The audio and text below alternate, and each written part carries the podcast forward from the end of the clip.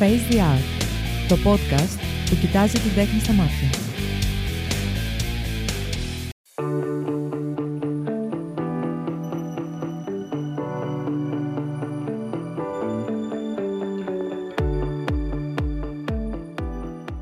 Καλησπέρα σε ένα ακόμα επεισόδιο του Face the Art Podcast by cretanews.gr.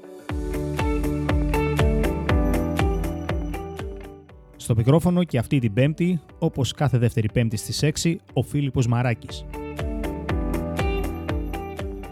Μας ακούτε όπως πάντα μέσα από το site www.facetheart.gr, μέσα από το cretanews.gr στην κατηγορία CretaPods, καθώς και μέσα από τις μεγαλύτερες podcast πλατφόρμες όπως η Streamy, το Spotify, τα Apple και τα Google Podcasts και είναι εντελώς δωρεάν για όλους.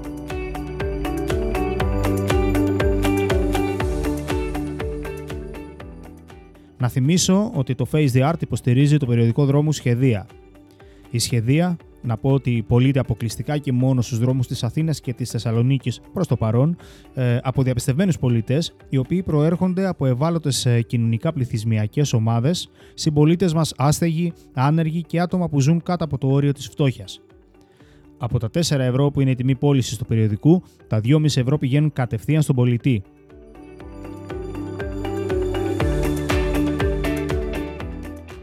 Σημερινή μου καλεσμένη η Εύη Αλμπαντάκη. Η Εύη γεννήθηκε στην πόλη μας στο Ηράκλειο και είναι κουκλοποιός. Η κουκλοποιία είναι μια τέχνη που ακροβατεί μεταξύ του αληθινού και της φαντασίας. Πριν από 10 χρόνια η Εύη έφτιαξε τη σελίδα «Το κουμπί και το βελόνι» όπου ανεβάζει τη μαγευτική δουλειά της. Πρόκειται για κούκλες συνήθως ήρωες παραμυθιών και βιβλίων που χρησιμοποιούνται σε παρουσιάσεις και άλλα θεατρικά δρόμενα. Σκοπός τους είναι να φέρουν τα παιδιά πιο κοντά στην ανάγνωση βιβλίων. Η κατασκευή κούκλας δεν είναι μια εύκολη υπόθεση, μας λέει, ειδικά όταν πρέπει να λάβει σοβαρά υπόψη σου τον αποδέκτη της. Δεν πρόκειται για μια δουλειά ή ένα απλό χόμπι. Εδώ μιλάμε για έμπνευση, φαντασία, αγάπη και εργασία. Καλησπέρα, Εύη. Καλησπέρα, τι κάνεις; Καλά είμαι εσύ. Καλά είμαι κι εγώ.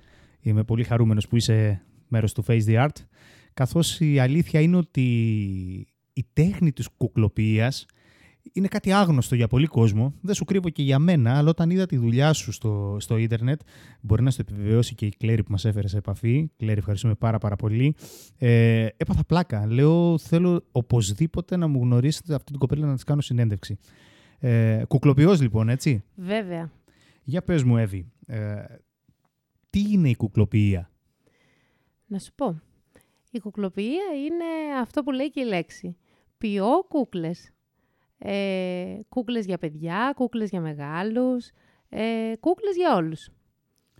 Ε, πραγματικά είναι εκπληκτικό το αποτέλεσμα που παίρνεις μέσα από, δηλαδή πώς από το μηδέν φτιάχνεις μια κούκλα, μια χειροποίητη κούκλα, έτσι, που για μένα αυτό από μόνο του και μόνο έχει πολύ παραπάνω αξία από κάτι τυποποιημένο ε, και ουσιαστικά αποτυπώνεις ε, μια κατάσταση, μια, ένα συνέστημα, μια, μια δική σου οπτική ε, πάνω σε ένα, το, το δημιουργείς και φτιάχνεις ένα αντικείμενο, μια κούκλα. Υπάρχουν και άλλοι Έλληνες κουκλοποιοί; Υπάρχουν, ε, δεν τους ξέρω όλους βέβαια, ε, δεν νομίζω ότι υπάρχουν πολλοί. Ε, έχω γνωρίσει μόνο μία κοπέλα, η οποία έχει σταματήσει να ασχολείται αυτή τη στιγμή, ε, επειδή μεγαλώνει το μικρό της, που είναι τριών χρονών. Ε, η ίδια με είχε πάρει τηλέφωνο και μου είχε πει ότι επειδή εκτιμά πολύ αυτό που κάνω, θα μπορούσε να μου εμπιστευτεί τον κόσμο που συνεργάζεται για να φτιάχνω εγώ κούκλες μέχρι να επιστρέψει ξανά σε αυτό που φτιάχνει. Ε, δεν έχω γνωρίσει κάποια άλλη. Δεν ξέρω αν φτιάχνουν αυτό το είδος κούκλας που φτιάχνω εγώ. Ε, πάντως εγώ απευθύνομαι σε όλη, ε, στέλνω κούκλες σε όλη την Ελλάδα και στο εξωτερικό. Με άλλη χρήση βέβαια στο εξωτερικό.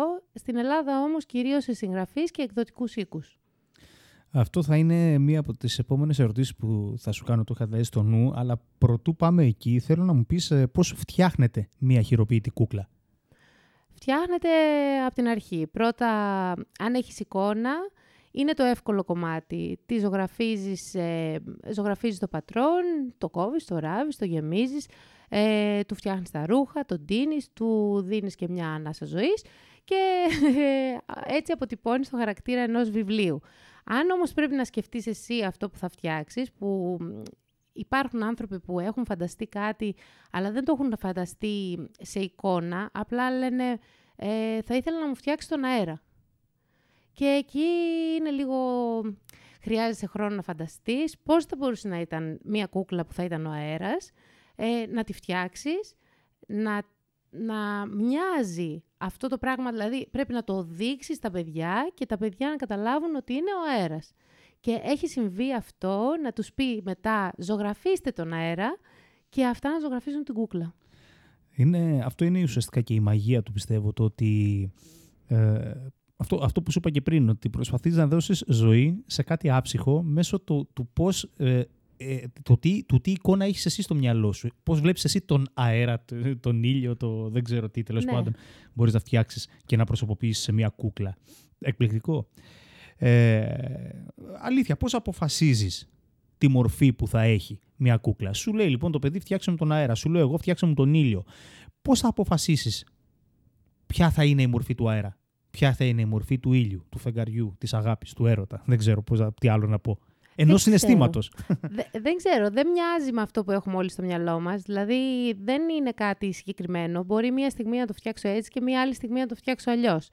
Α πούμε, τον αέρα τον είχα φτιάξει, φορούσε κάτι γκρι ρούχα, γιατί ήταν και χειμωνιάτικος αέρας και είχε μπλε μαλλιά. Ήταν λίγο τα μαλλιά του κάπως περίεργα, ήταν το πρόσωπό του κάπως περίεργο, σαν να σφύριζε, σαν να...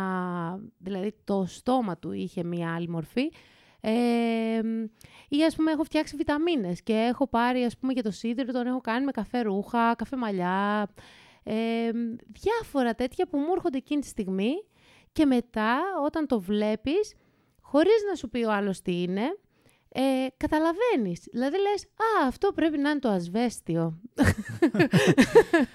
Κάπως έτσι. Πολύ όμορφα. Ε, έχεις κάποια κούκλα σου στο μυαλό η οποία να θεωρήσουμε πούμε, ότι την έχεις αγαπημένη; Όλες τις αγαπάω.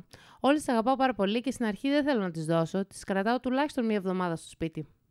Ε, μετά τις δίνω, γιατί τις θέλουν και άνθρωποι που τις έχουν παραγγείλει. Αλλά έχω πολλές ε, που δεν είναι ιδιαίτεροι χαρακτήρες ή κάποιοι ήρωες βιβλίων, ε, που δεν... τις αγαπώ όλες, μία προς μία. Τις αγκαλιάζω, τις χαϊδεύω. Είναι λίγο γραφικό, αλλά εντάξει, συμβαίνει. Ε, αναφέρεις ε, από πριν δεν είναι ήρωες βιβλίων και αναφέρεις ξανά τα βιβλία και τα βιβλία. Να πούμε εδώ πέρα ότι φτιάχνεις κούκλες ουσιαστικά ε, αποτυπώνοντας, να το πω, προσωποποιώντας μια φιγούρα, μια μορφή που υπάρχει σε ένα παιδικό βιβλίο, σε ένα χύψη παιδικό βιβλίο, σωστά; Ναι, σωστά. Ε, αρχικά αυτό, πώς, πώς το αποφάσισες να ασχοληθείς με αυτό, πώς σου ήρθε; Αρχικά, μία δασκάλα των παιδιών μου, ε, που είναι δασκάλα και εδώ στο Ηράκλειο, η Ελένη Μπετινάκη, μου εμπιστεύτηκε να φτιάξω μία κούκλα που δεν υπήρχε σε βιβλίο. Ήταν ένας φανταστικός ήρωας μέχρι εκείνη τη στιγμή. Ε, ήθελε κάποια στιγμή να γράψει ένα βιβλίο και μου είπε θα ήθελα να ξεκινήσουμε πριν να γίνει η εικονογράφηση, να φτιάχναμε την κούκλα για να αρχίσω να λέω αυτή την ιστορία στα παιδιά, κρατώντας αυτή την κούκλα για να δω πώς ανταποκρίνονται. Ε, και έτσι ξεκίνησα βήμα-βήμα, πολύ σιγά και πολύ δειλά. και αυτή η κούκλα βοήθησε πάρα πολύ στη δουλειά, στο σχολείο. Τα παιδιά όταν έχουν έναν άνθρωπο να τους μιλάει, ίσως να μην τον ακούνε τόσο καλά και να είναι τόσο πολύ προσιλωμένα σε αυτό που λέει, όσο όταν αυτό το πράγμα το λέει μία κούκλα. Αν βάλεις στη θέση σου την κούκλα και αρχίσει η κούκλα να μιλάει αντί για σένα, τα παιδιά αμέσως αγαπούν αυτόν τον ήρωα και ακούν ό,τι τους λέει. Και έτσι το έχουν βρει σαν εργαλείο στη δουλειά τους. Και σε πολλά σχολεία σήμερα χρησιμοποιούν κούκλες μασκότ που μπορεί να μην τις έχω φτιάξει εγώ, μπορεί να είναι κούκλες που βρίσκουν οπουδήποτε. Στο εμπόριο, ας πούμε. Ναι, ένα ποντικάκι που του δίνουν ένα όνομα. Αρκεί αυτό να είναι κάτι αγαπημένο στα παιδιά, να έχει ένα όνομα, να το θεωρούν δικό τους, ε, σαν να μιλάνε σε ένα δικό τους άνθρωπο. Κάπως έτσι το φαντάζομαι και με αυτόν τον τρόπο φτιάχνω και κούκλες. Κούκλες που να είναι προσιτές στα παιδιά, να μην είναι άσχημες, να είναι όμορφες. Ακόμα και κακοί χαρακτήρες έχουν μια ομορφιά. Ε, διαβάζεις τα, τα βιβλία που εκπροσωπούν τις δημιουργίες σου; Ναι, με βοηθάει πολύ να τα διαβάζω, γιατί πολλές φορές ε, από την εικονογράφηση μπορεί να μην καταλάβω ακριβώς πώς πρέπει να είναι ο ήρωας ή μπορεί να μην μπορώ να φανταστώ, μου περιορίζει λίγο τη φαντασία η εικόνα. Ε, όμως κάποιοι θέλουν ακριβώς την εικόνα. Κάποιοι που δεν τους νοιάζει τόσο και θέλουν ο ήρωας να, είναι, να ανταποκρίνεται στην πραγματικότητα, ε, μου στέλνουν τα βιβλία, διαβάζω το βιβλίο και μετά ξεκινώ να σκέφτομαι εγώ, σαν να είμαι εγώ εικονογράφος, ε, τον ήρωά μου. Μετά ε, προσαρμόζω αυτό που φτιάχνω στην εικόνα, αν υπάρχει εικόνα, και ο χαρακτήρας αυτός είναι όσο πιο κοντά γίνεται σε αυτό που θέλουν. Εύη, μικρή έπαιζες με κούκλες. Ναι, έπαιζα πολύ. πολύ. Είχα πολλές κούκλες. Αλλά είχα αυτές του εμπορίου, ξέρεις, τις Barbie, τις BB Bo, τέτοιες κούκλες. Δια, διαφήμιση δεν κάνουμε. Συγγνώμη. ε, πότε, πότε έφτιαξες την πρώτη σου κούκλα, θυμάσαι; Την πρώτη μου κούκλα πρέπει να την έφτιαξα, ε, πρέπει να την έφτιαξα πριν 10 χρόνια, μπορεί και περισσότερα. Ε, πάντως ήταν, ήμουν η πρώτη, εγώ και η κυρία Μπετινάκη, που έχουμε εισάγει αυτή την κούκλα ε, σε αυτόν τον τρόπο διδασκαλίας. Ε, εγώ δεν το είχα καταλάβει αυτό, το κατάλαβα από μια δική της συνέντευξη ή κάτι τέτοιο, μία παρουσίαση όπου αναφέρθηκε ότι ήταν η πρώτη φορά που έγινε κάποια παρουσίαση με κούκλα μαζί με το βιβλίο και που είχε μεγάλη ανταπόκριση από το κοινό. Δηλαδή το, το κοινό το έλαβε σαν κάτι πάρα πολύ ωραίο όλο αυτό. Το αγκάλιασε που λέμε. Το αγκάλιασε και ήμουν μέσα, αν δεν ήμουν η πρώτη, ήμουν από τους πρώτους. Τέλεια. Ε, τα περισσότερα παιδιά κυρίως των, των δικών μας και των προηγούμενων γενιών, ας πούμε, καθώς μεγαλώναμε, ε, έχουμε έντονες αναμνήσεις που σχετίζονται με τις κούκλες, με τον ΑΒ τρόπο. Ε, είτε ως μέρος του παιχνιδιού μας, είτε ως ε, θεατές άλλων παιδιών να παίζουν με αυτές, είτε ακόμα παρακολουθώντας παιδικές σειρές ή κουκλοθέατρο. Να σου πω ότι από τις αγαπημένες μου σειρές εκεί στη δεκαετία του 80 ήταν του κουτιού τα παραμύθια και η φροντοπία, αν θυμάσαι, στην ΕΡΤ. Ναι. Ε, όπου οι κούκλες είχαν πρωταγωνιστικό ρόλο. Πιστεύεις ότι πλέον τα παιδιά απομακρύνονται από όλο αυτό και γιατί; Ε, όσο είναι πολύ μικρά δεν απομακρύνονται. Δηλαδή μέχρι το Δευτέρα, Τρίτη Δημοτικού πιστεύω ότι είναι κοντά ακόμη. Είναι αγνά τα παιδάκια. Ε, διαβάζουν βιβλία τους, διαβάζουν οι γονείς τους, ε, τα έχουν πιο πολύ στο κουκλοθέατρο, σε όλα αυτά. Προσπαθούν να, τους, ε, να τα πάνε στο θεατρικό παιχνίδι, να τους δείξουν κάτι, αυτό το δρόμο, τον όμορφο. Ε, μεγαλώνοντας, δυστυχώς, τα τραβάει η τεχνολογία και τα ενσωματώνει και μετά όλα αυτά τους φαίνονται πολύ μακρινά. Δεν νομίζω ότι κάποιο παιδί μεγαλύτερο των 10 χρονών θα συγκινηθεί από μία κούκλα. Μου φαίνεται τρομερά δύσκολο. Εκτός αν είναι ένα παιδί που οι γονείς του δεν του έχουν χαρίσει κάποιο κινητό πριν τα 12 ε, ή δεν έχει κάποιο υπολογιστή στο σπίτι που να ασχολείται όλη μέρα. Αυτό μπορεί να το βοηθήσει ακόμη να συγκινείται με βιβλία και με κούκλες και με άλλου είδους παιχνίδια. Αλλά μάλλον εμείς κάνουμε πρώτη τη ζημιά. Τα καημένα αυτά δεν φταίνε. Ε, πιστεύεις λοιπόν ότι η τεχνολογία, βάλε μέσα υπολογιστές, βάλε κινητά, βάλε τάμπλετ, ε, το, το αντίκτυπο που αφήνει στις νέες γενιές και λέγοντας νέες γενιές, ενώ τα μικρά παιδιά, είναι το, το πρόσημο βασικά που αφήνει, είναι περισσότερο αρνητικό από ότι θετικό; Τα απομακρύνει δηλαδή από κάτι πιο αγνά, να το πω πράγματα όπως είναι πούμε, το παιχνίδι με τις κούκλες, το παιχνίδι γενικότερα. Πιστεύω ότι το παιχνίδι με τις κούκλες δεν ε, έχει όρια. Δηλαδή και η τεχνολογία δεν έχει όρια. Όμως ε, σε ένα παιχνίδι που θα χάνουν, θα χάνουν, θα χάνουν και θα νευριάζουν και θα πετάνε πράγματα, αυτό δεν συμβαίνει όταν παίζουν με, με παιχνίδια άλλα, εκτός, που δεν έχουν να κάνουν με την τεχνολογία. Είναι πιο ήρεμα, έχουν, ε, η φαντασία τους είναι πιο μεγάλοι, δηλαδή μπορεί να φανταστούν τη μία μέρα θα παίζουν με το ίδιο παιχνίδι κάτι άλλο, την άλλη μέρα με το ίδιο παιχνίδι μπορεί να έχουν μια άλλη ιστορία στο μυαλό τους. Ενώ με το, με το παιχνίδι που είναι στον υπολογιστή ή στο κινητό τους είναι το ίδιο πράγμα. Έχουν μόνο ένα στόχο, να περάσουν μια πίστα. Δεν έχουν κάτι άλλο στο μυαλό τους, δεν έχουν κίνητρο, δεν έχουν τίποτα. Πιστεύω ότι τα παιχνίδια που παίζαμε εμείς ήταν πολύ πιο πιο όμορφα, πιο αγνά ε, και νομίζω ότι όξυναν τη σκέψη μας, το μυαλό μας, η φαντασία μας ήταν καλύτερα. Μπορούσαμε... Εγώ θυμάμαι το γιο μου, ας πούμε, στο δημοτικό, έγραφε κόμιξ. Έγραφε, ζωγράφιζε. Τώρα δεν βλέπω παιδιά να ασχολούνται με τέτοια πράγματα. Δηλαδή, σε αυτή την ηλικία δεν βλέπω τέτοια πράγματα. Και είναι λίγο στενάχωρο. Γιατί μετά καλούνται να έχουν φαντασία, να τη χρησιμοποιήσουν, να μιλήσουν, να, ε, να συνεργαστούν με άλλα παιδιά, να έχουν άποψη και έχουν και δεν μπορούν να την εκφράσουν. Δηλαδή προσπαθούν να εκφράσουν. Βλέπεις παιδιά έφηβα που έχουν άποψη και δεν μπορούν να την πούν. Και λες πώς είναι δυνατόν, δεν ξέρουν να μιλάνε. Δεν ξέρουν να μιλάνε. Αντιλαμβάνομαι αυτό που θες να πεις. Για να μην είμαι άδικος βέβαια θα πω ότι υπάρχουν κάποια παιχνίδια, να το πω εφαρμογές τέλος πάντων, τα οποία βοηθούν ίσα ίσα ε, στο, στο να αναπτύξουν την, ε, τον ε, συγκεκριμένο τρόπο σκέψης τέλος πάντων και να καλλιεργηθούν σαν, σαν προσωπικότητες τα παιδιά. Το θέμα είναι όμως ότι είναι τόσο χαοτικό όπως είπες ειδικά το ίντερνετ το, το οποίο το, το μόνο που δεν κάνουν τελικά είναι να, αναλών, να, μάλλον να περνάνε χρόνο ε, χρησιμοποιώντας αυτούς, αυτής της μορφής ε, τις εφαρμογές και να περνάνε κάτι το οποίο θεωρούν ενδεχομένως στιγμιαία πιο διασκεδαστικό, αλλά τελικά να μην τους αφήνει κάτι, να μην δίνει κάτι.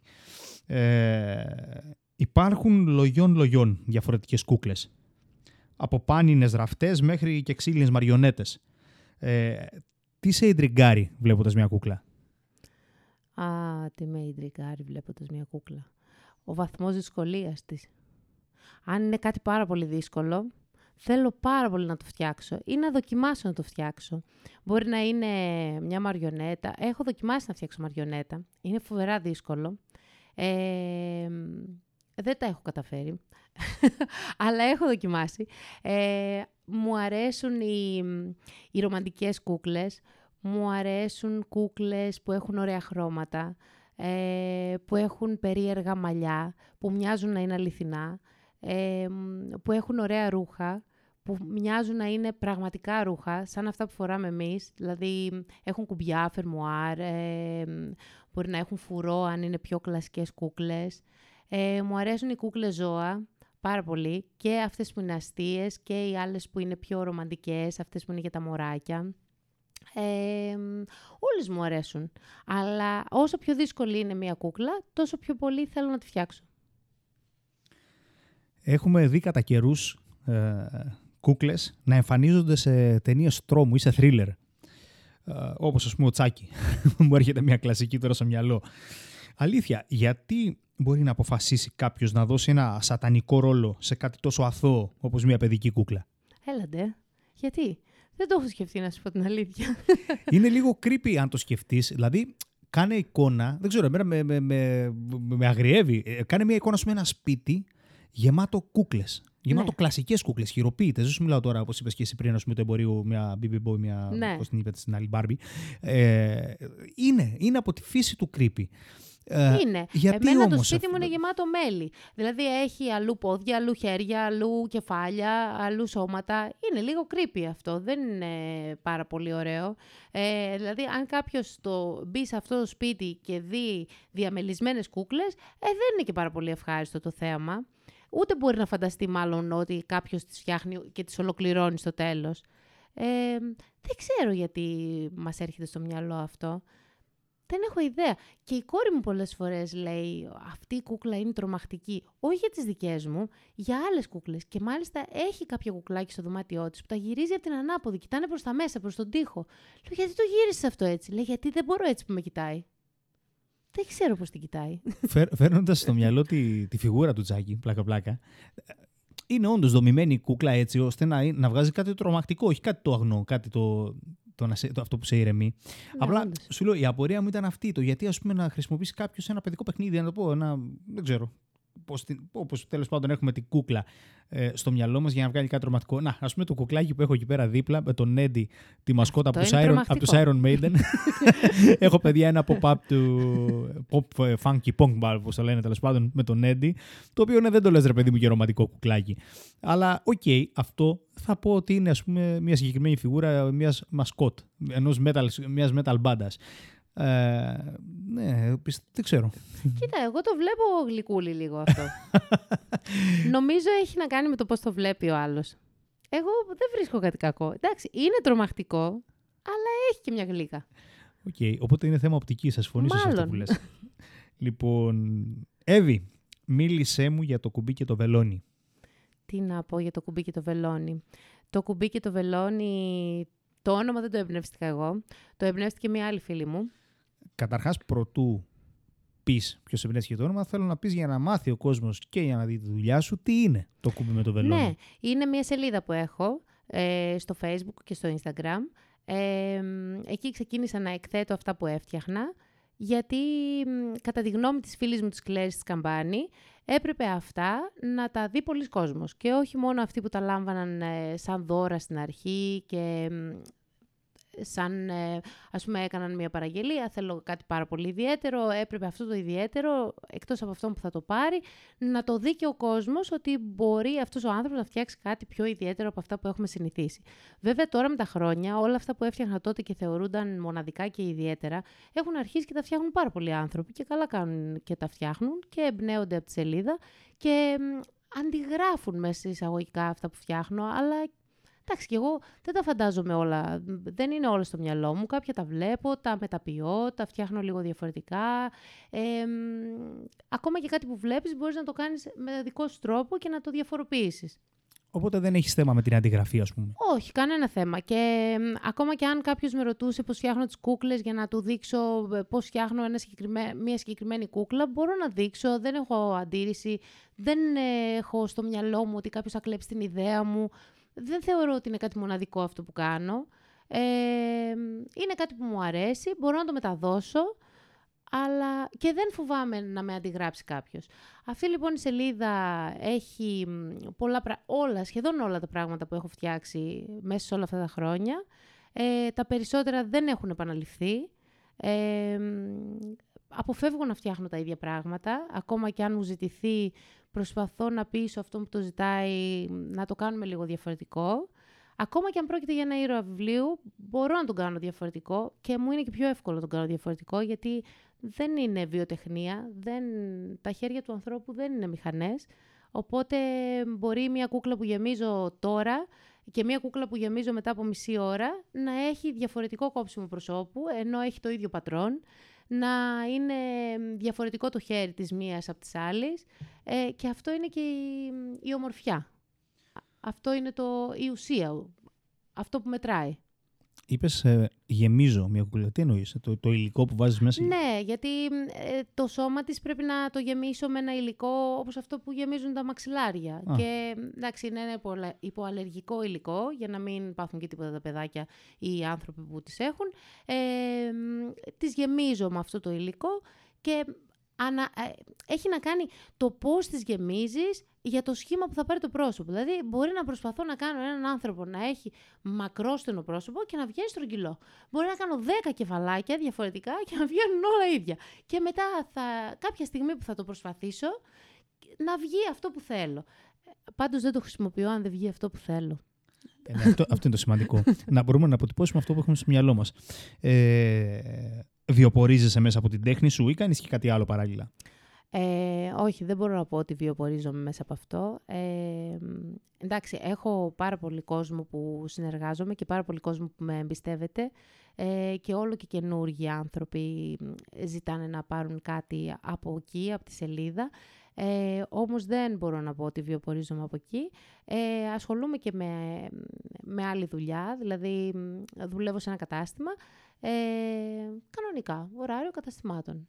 Και αυτό το χόμπι ουσιαστικά το κάνω τις υπόλοιπες ώρες, όταν δεν είμαι στη δουλειά μου. Είσαι ένας κανονικός άνθρωπος, λοιπόν. Ε, είμαι ένας κανονικός άνθρωπος. Μία όπως όλοι μας. λοιπόν, ε, okay, όταν δεν φτιάχνεις κούκλες, πώς περνάς τη μέρα σου, Πώς είναι βασικά ένα τυπικό 24ωρο, ρε παιδί μου; Πάρα πολύ ωραία περνάω τη μέρα μου. Πάω στη δουλειά μου, γυρνάω στο σπίτι μου, ασχολούμαι λίγο με το σπίτι, μαγειρεύω, καθαρίζω. Κάνω ό,τι κάνουν όλοι οι άνθρωποι που είναι παντρεμένοι και έχουν παιδιά. Μαγειρεύεις καλά; Πάρα πολύ καλά. Σήμερα έκανα παστίτσιο. ε, λοιπόν, δώσε βάση τώρα.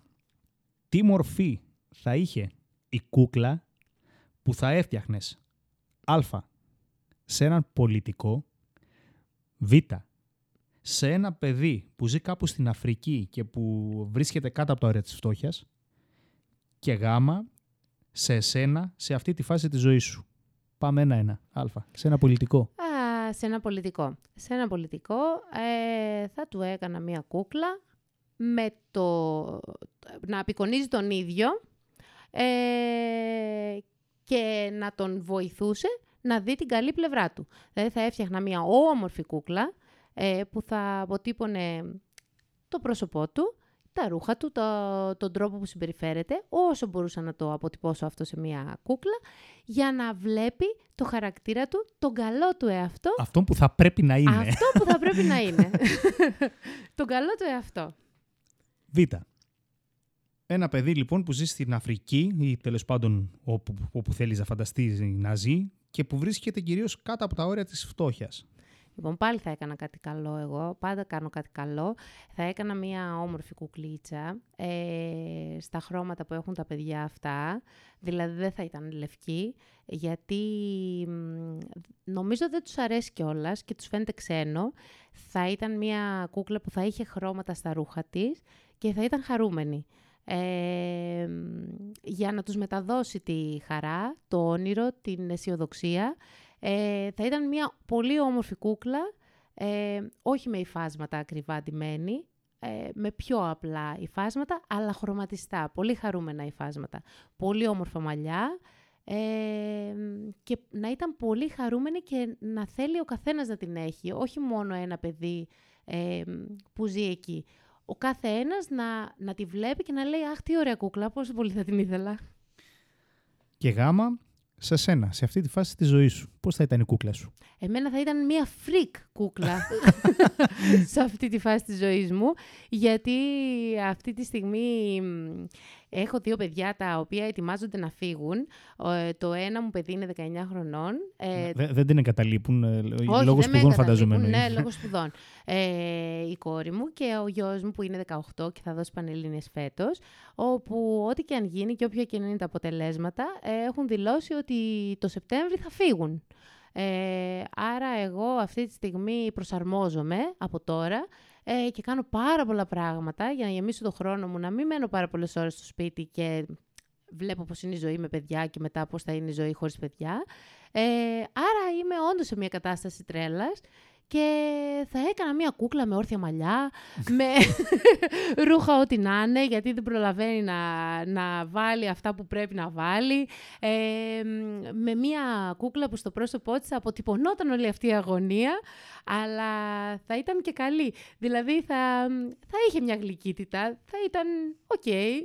Μία έτσι έκφραση λίγο μέσα στη φρίκη ότι κάτι φαίνεται πέρα-πέρα που κάτι θα πάει καλά στο τέλος.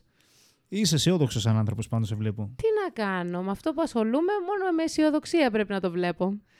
Ε, κάτι ξέχασα να σε ρωτήσω πριν αναφορικά. Όταν σε ρώτησα βασικά αν διαβάζεις τα βιβλία, τα παιδικά βιβλία τα οποία θα αποτυπώσεις το χαρακτήρα ε, σε μια κούκλα. Ε, ποιο βιβλίο, ποιο παιδικό βιβλίο ξεχωρίζεις και γιατί; Α, είναι τόσα πολλά που φοβάμαι ότι αν πω κάποιο, ε, κάποιος θα πει «Α, και το δικό μου δεν της άρεσε το δικό μου».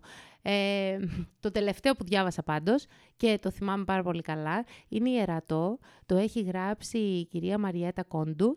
Ε, δεν ξέρω αν έχει κυκλοφορήσει ακόμη. Πιθανόν να μην έχει κυκλοφορήσει ακόμη. Ε, και έχω κάνει μία κούκλα η οποία είναι μαθήτρια με τις ποδιές αυτές της παλιάς εποχής που εγώ δεν πρόλαβα να είμαι σε αυτή την εποχή. Ε, αλλά είναι πάρα πολύ ωραίο βιβλίο και κάνει μια αναδρομή στο παρελθόν για τα παιδιά. Πιστεύω ότι τα παιδιά μπορούν να μάθουν πάρα πολλά πράγματα μέσα από αυτό το βιβλίο και εξαρτάται και από το πώς θα τους το ε, διηγηθούν, πώς θα τους πούν την ιστορία. Και αυτή έχει κάνει μια πολύ ωραία προετοιμασία γι' αυτό ε, η συγγραφέας και εγώ ντύνω αυτή την προετοιμασία με τις κούκλες και με όλα αυτά που θα χρησιμοποιήσει ε, πιστεύω ότι θα είναι μια αξιόλογη παρουσίαση, γιατί είναι ένα αξιόλογο βιβλίο. Αυτό είναι το τελευταίο που θυμάμαι, γιατί είναι το τελευταίο που διάβασα. Αλλά έχω διαβάσει πάρα πολλά. Είναι πάρα πολύ ωραία. Φα, φαντάζομαι, είναι και μέρος της δουλειάς σου. Ναι, είναι πολύ ωραία. Μου αρέσουν τα παιδικά βιβλία. Είναι έτσι ξεκούραστα. Είναι... Αισθάνομαι κι εγώ έτσι πιο μικρή ή ότι έχω πιο μικρά παιδιά και τους διαβάζω ιστορίες. Ε, σε αναζωογονεί. Ναι, είναι ωραίο. Είναι ωραίο. Εύη, σε ευχαριστώ πάρα πάρα πολύ για το όμορφο μισάωράκι.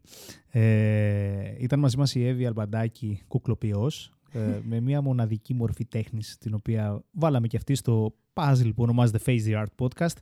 Face the Art Podcast by cretanews.gr εκπέμπουμε κάθε δεύτερη πέμπτη στις 6 ε, μέσα από τις μεγαλύτερες podcast πλατφόρμες όπως είναι η Streamy, το Spotify, τα Apple και τα Google Podcast, μέσα από το site μας www.facetheart.gr, μέσα από το cretanews.gr στην κατηγορία CretaPods, στο μικρόφωνο όπως πάντα ο απατός μου, ο Φίλιππος Μαράκης, τον οποίο θα βαρεθείτε να ακούτε, ελπίζω για πολλές πολλές σεζόν ακόμα. Ε, τι άλλα, τίποτα. Στο Ιπανιδίν. Σας ευχαριστώ πολύ, πολύ, πολύ.